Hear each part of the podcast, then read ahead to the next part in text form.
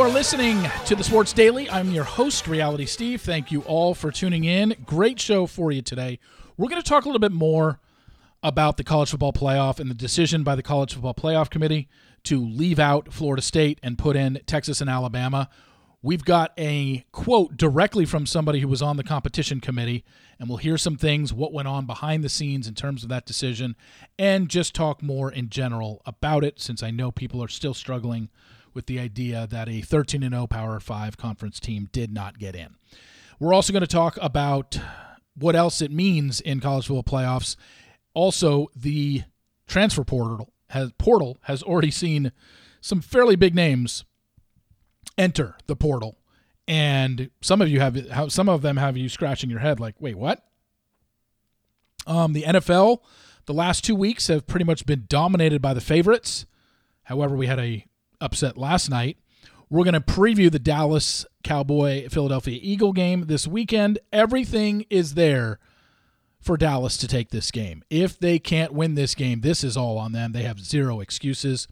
And I think coming from that game, I think we have a serious MVP debate between the two quarterbacks. And we'll talk about all that and more coming up momentarily. So let's start here. And that's with the College Football Playoff Committee admitting, well, not admitting, but saying that, hey, Florida State, we left them out. And Texas and Alabama are in as the three and the four. I think one thing everyone has to remember from the get go this is the only sport, I believe, in America where its playoff teams are chosen by people on a committee who don't have any set parameters of, hey, this is what you have to consider, and these are the criteria that someone has to meet to get in.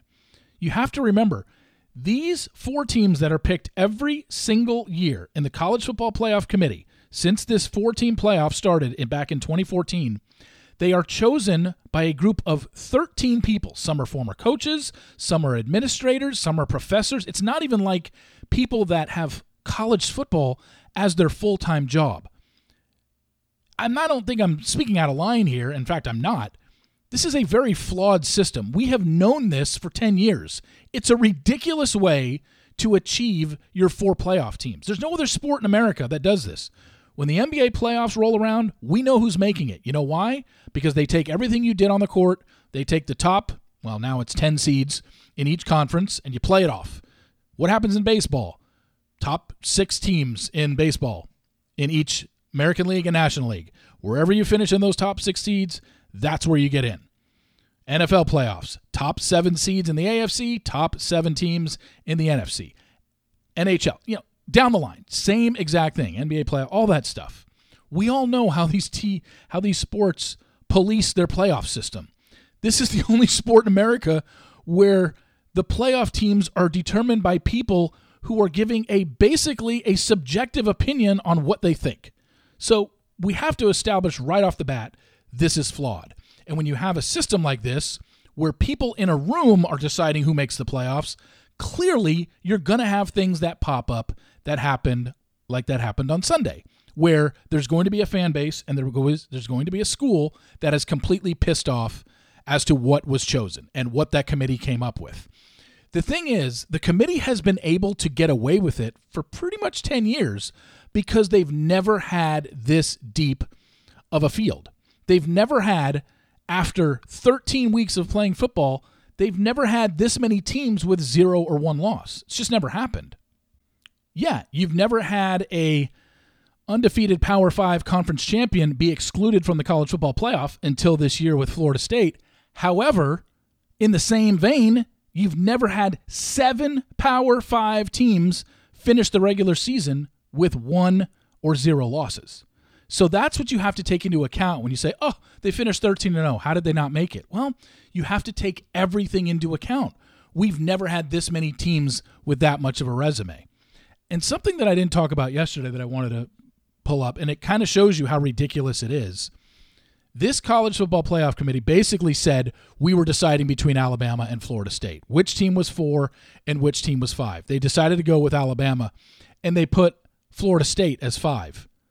Well, then they also put Georgia six because when they rank those teams, one, two, three, and four, they're basically saying we think Michigan beats everybody else below them.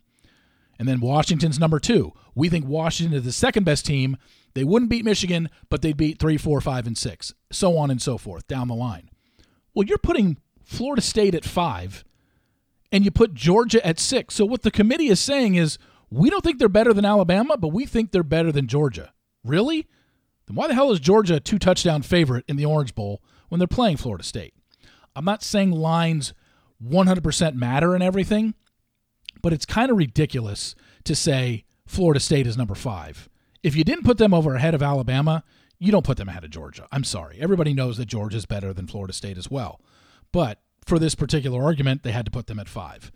But here's one thing that I want to say, and this was in a story yesterday as someone kind of went behind the scenes and got a quote from somebody on the committee who told ESPN what their thought process was. They didn't name themselves because they don't need to, but this was their quote. They said, All of us had the emotional tie, like, holy shit, this is really going to suck to do this, meaning putting Florida State fifth and denying them a chance to play in the college football playoff. And this person said, We talked about that over and over, and we just kept coming back to are they good enough with what they have to win a national championship? And it just kept coming back to we didn't think they could. I said it yesterday 10 times. I'll say it again today 10 times. Florida State fans, the only reason you are not in the college football playoff is because that Jordan Travis broke his leg.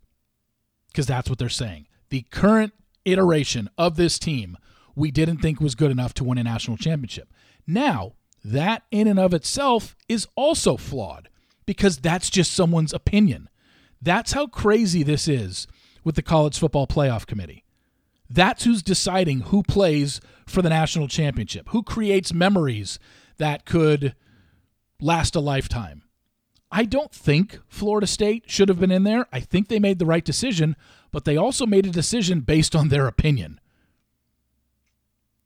I think because if you put Alabama, if you leave Alabama out and you put them Florida State in over Bama, you're pissing Bama off. Same thing if you would have left Texas out and included Alabama and Florida State as the other two teams. That would have really pissed Texas off because Texas beat Alabama in Tuscaloosa earlier in the season by double digits. But you have to, when you're talking about this particular story and you're talking about the college football playoff, and oh my God, I can't believe Florida State got screwed, you can't just leave it at that you have to include everything. You have to also say, when you say, I cannot believe a 13 0 Power 5 conference team did not get in, you also have to follow that up with, but I also can't believe that this is the first year in 10 years that the committee had seven one loss or no loss teams to deal with and had to fit them into four spots. I'm sorry, that's part of the story. It just is. And it's a flawed system. We've always known this, but they've kind of gotten away with it. Every year, basically, everything seemed to play itself out. You had a couple years here and there where maybe somebody had a gripe, but it wasn't nearly as big as Florida State's gripe. In the final year of the four team playoff, you had the biggest gripe ever. And as I said yesterday, I absolutely think Florida State has a gripe. But if Alabama would have gotten left out, I would have said they had a gripe. And if Texas would have got left out, I would have said they had a gripe. The problem was you had five conference champions for four spots. Somebody was getting screwed. And in the 10 years previous, they've never had to deal with that. They've never had the five conference champions where it was obvious five all had a case and a resume.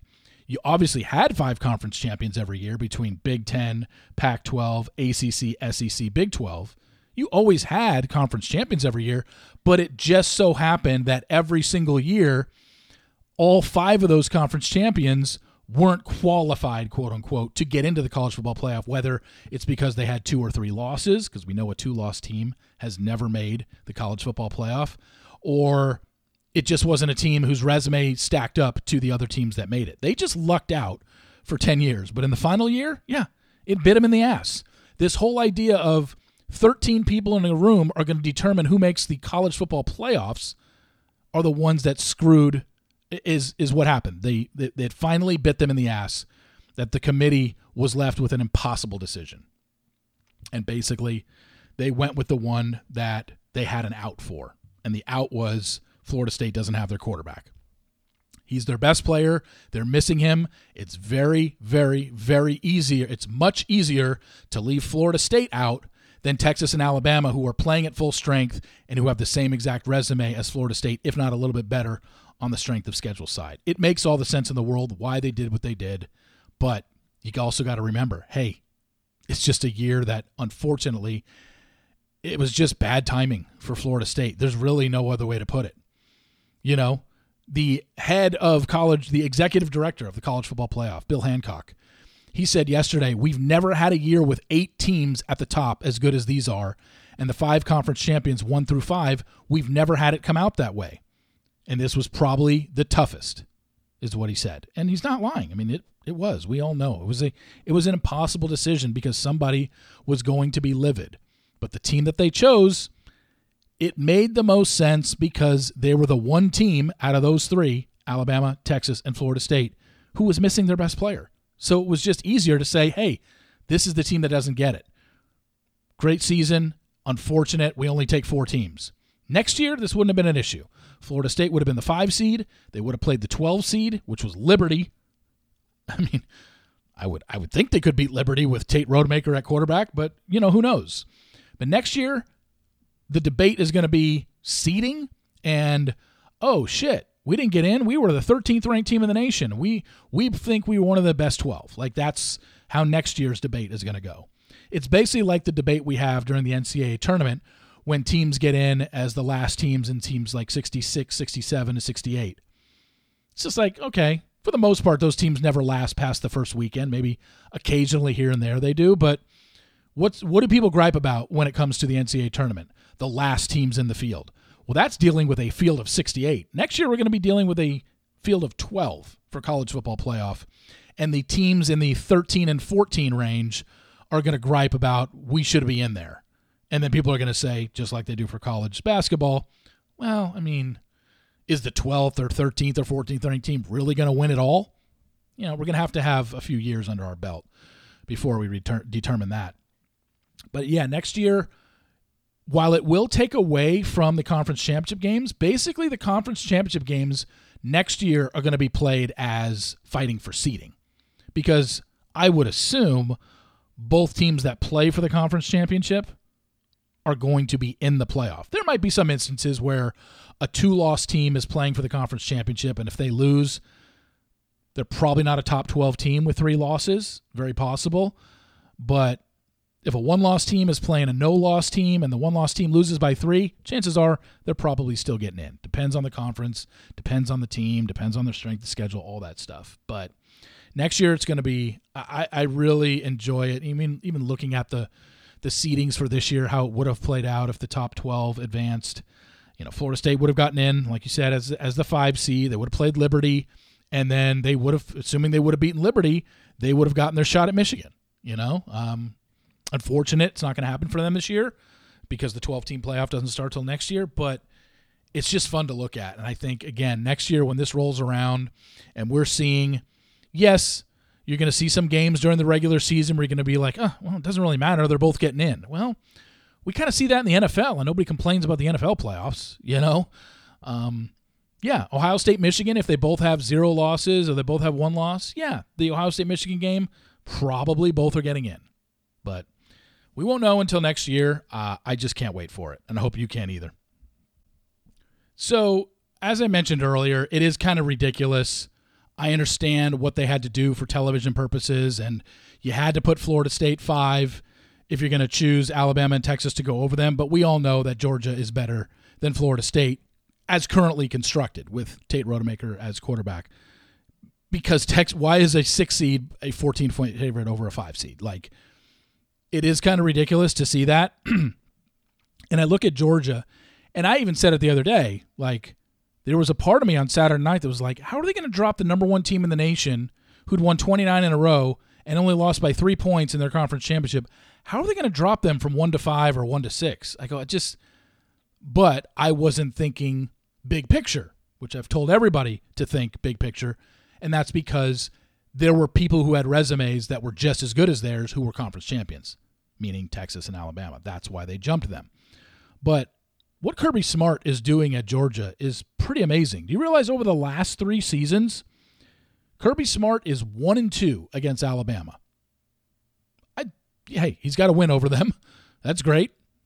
You know who he is against? Uh, you know what his record is against everybody else? 40 and 0.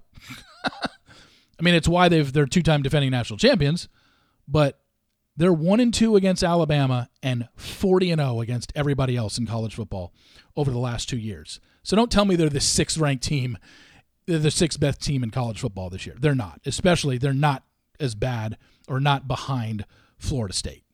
And they should, assuming none of their guys opt out of the bowl game or whatever, because we don't know what's going to happen with Georgia's team. Come bowl game time, a lot of them are disappointed. You know, the motivation really isn't there. Like, Georgia has no motivation for the Orange Bowl, and Florida State has all the motivation in the world. So that could play a role. But assuming all of Georgia's guys play and Kirby Smart can get them to remotely care about winning the Orange Bowl, they should steamroll Florida State. Florida State should not be able to score more than 13, 14 points on them. It's just a matter of what Georgia puts up on their end because Florida State has a really good defense. But are they going to hold Georgia in check and be able to score themselves? I don't know. But it is pretty crazy to think that Kirby Smart is 40 and 0 against everyone else in college football other than Alabama since 2021. Did you see some of the team guys that went in the portal? The interesting one was Ohio State quarterback Kyle McCord. Here's a guy that went 11 and 1 and his only loss was to Michigan, threw for over 3,000 yards, and he decides at the end of this year, yeah, I'm going in the portal. They have a New Year's Six bowl game coming up, and he put himself in the portal. So clearly he's looking to move. And then you just start wondering wait a second. Why would the quarterback of Ohio State, who had a good year, transfer? We could understand a couple years ago when Quinn Ewers was playing behind Justin Fields and he decided to transfer because he didn't play. Kyle McCord started the whole year and he went 11 and 1 and he put himself in the portal yesterday, which means he's gone. He's not putting himself in the portal to be like, oh, let me see what my other options are out there. And if he doesn't like any other options, be like, yeah, I just want to come back to Ohio State. They're not welcoming him back. He basically said, I don't want to be here.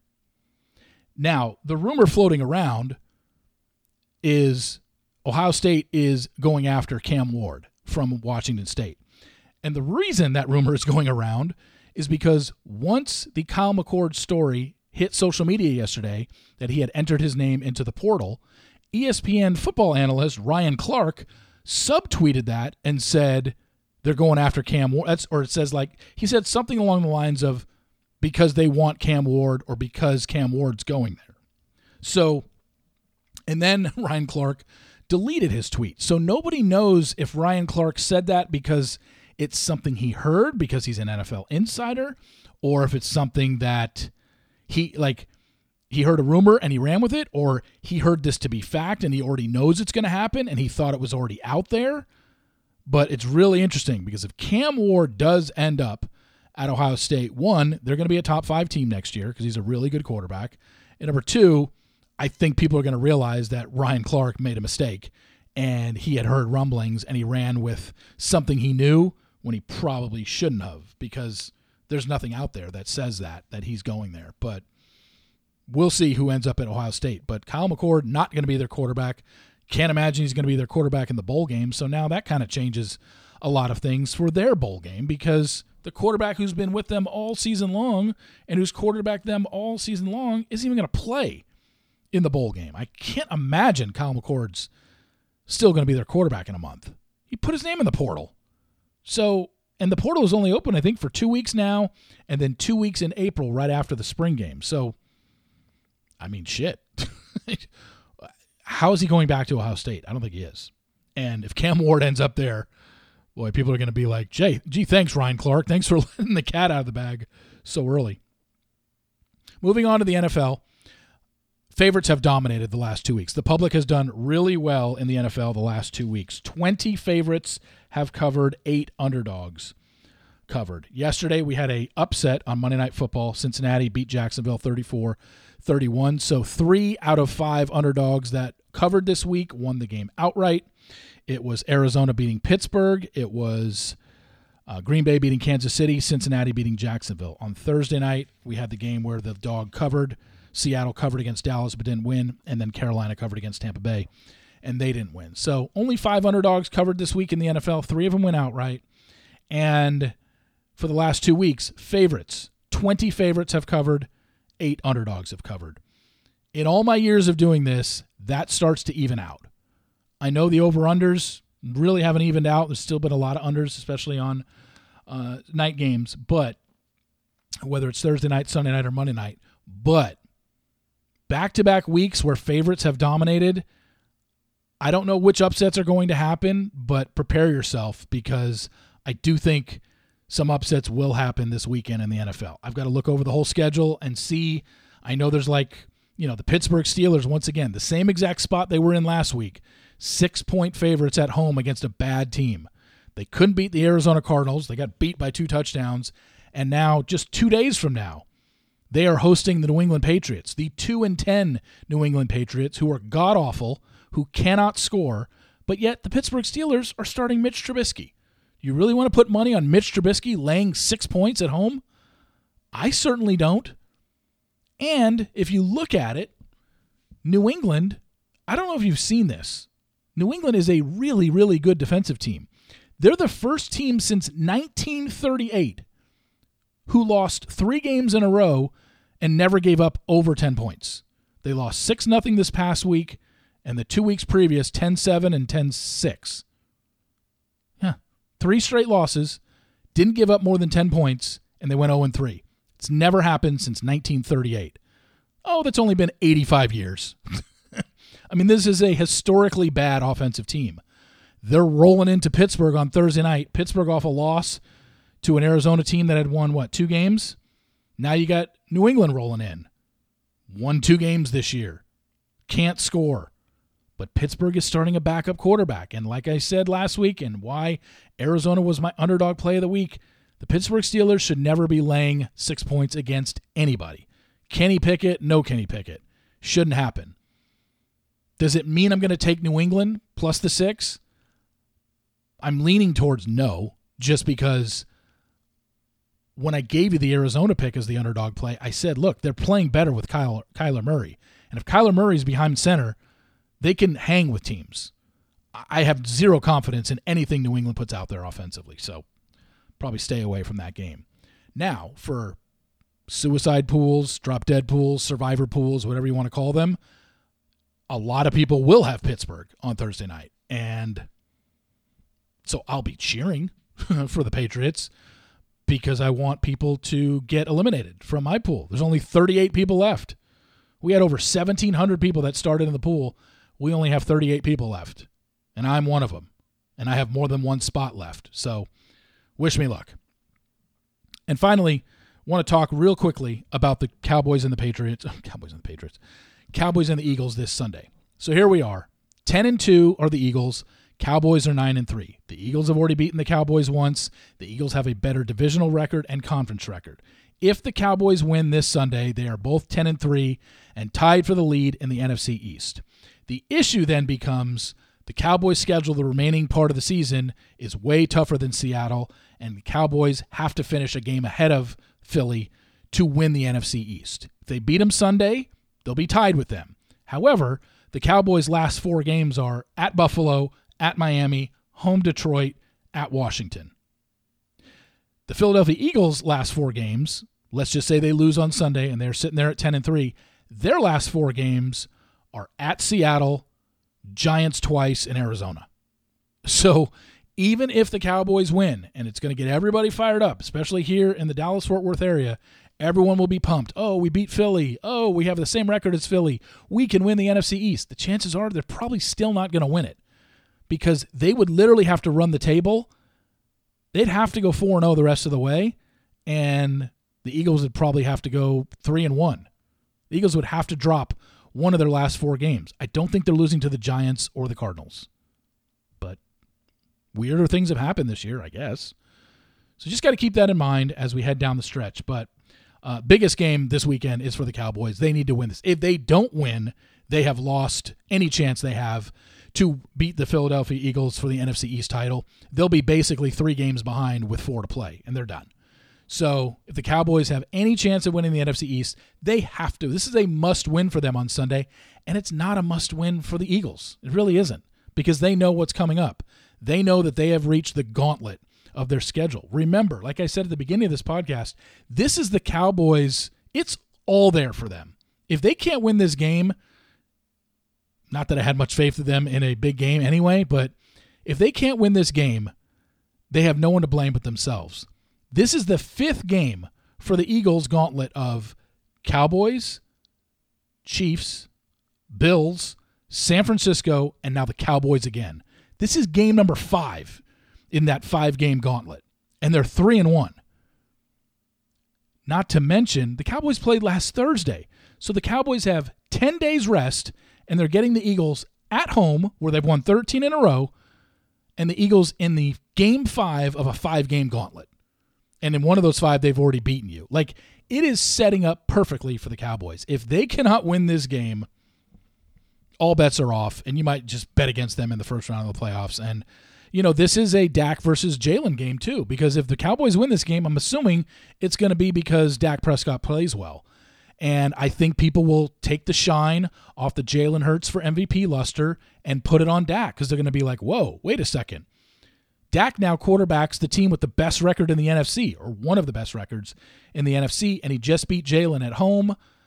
It's it's going to be there for the taking. The narrative is going to change to Dak Prescott can win the MVP if the Cowboys win Sunday. However, as I said, you've got those four games left for the Dallas Cowboys, which is absolutely a it's it's tough. Three straight games against teams with winning records, and they've only played three games all season versus teams with winning records before this weekend. So while Dak might become the front runner after this weekend, he can easily fall back behind Jalen Hurts because I don't think I don't think Dak Prescott wins the NFL MVP this year. They have to at least win the NFC East. And I just told you how tough that's going to be for the Cowboys, even if they win on Sunday. But it's there. The narrative's there. And I'm telling you, all the talking heads on Monday, if the Cowboys beat the Eagles, and especially if they beat them fairly handily, like they've beaten every every other opponent at home this year outside of Seattle last week, if they beat them by seven to 14 points, the narrative is going to become Dak Prescott is the current frontrunner for the MVP. You heard it here first. That's what the narrative will become. But I don't think it means much because there's still four games left in the season, and Jalen's got four easier games than the Cowboys do down the stretch. Anyway, thank you all for listening. Really appreciate it. Please follow me on Apple Podcasts. Also, rate and review if you can. Tell your friends. Got some good stuff this week. We got some, you know, all month to break down bowl games and especially the college football playoff, the New Year Six, all that stuff. So good stuff coming up in the month of December. Thank you all for listening. Really appreciate it. And I will remember, oh, I got to remind you remember, sports will always be the greatest reality show on television. See you.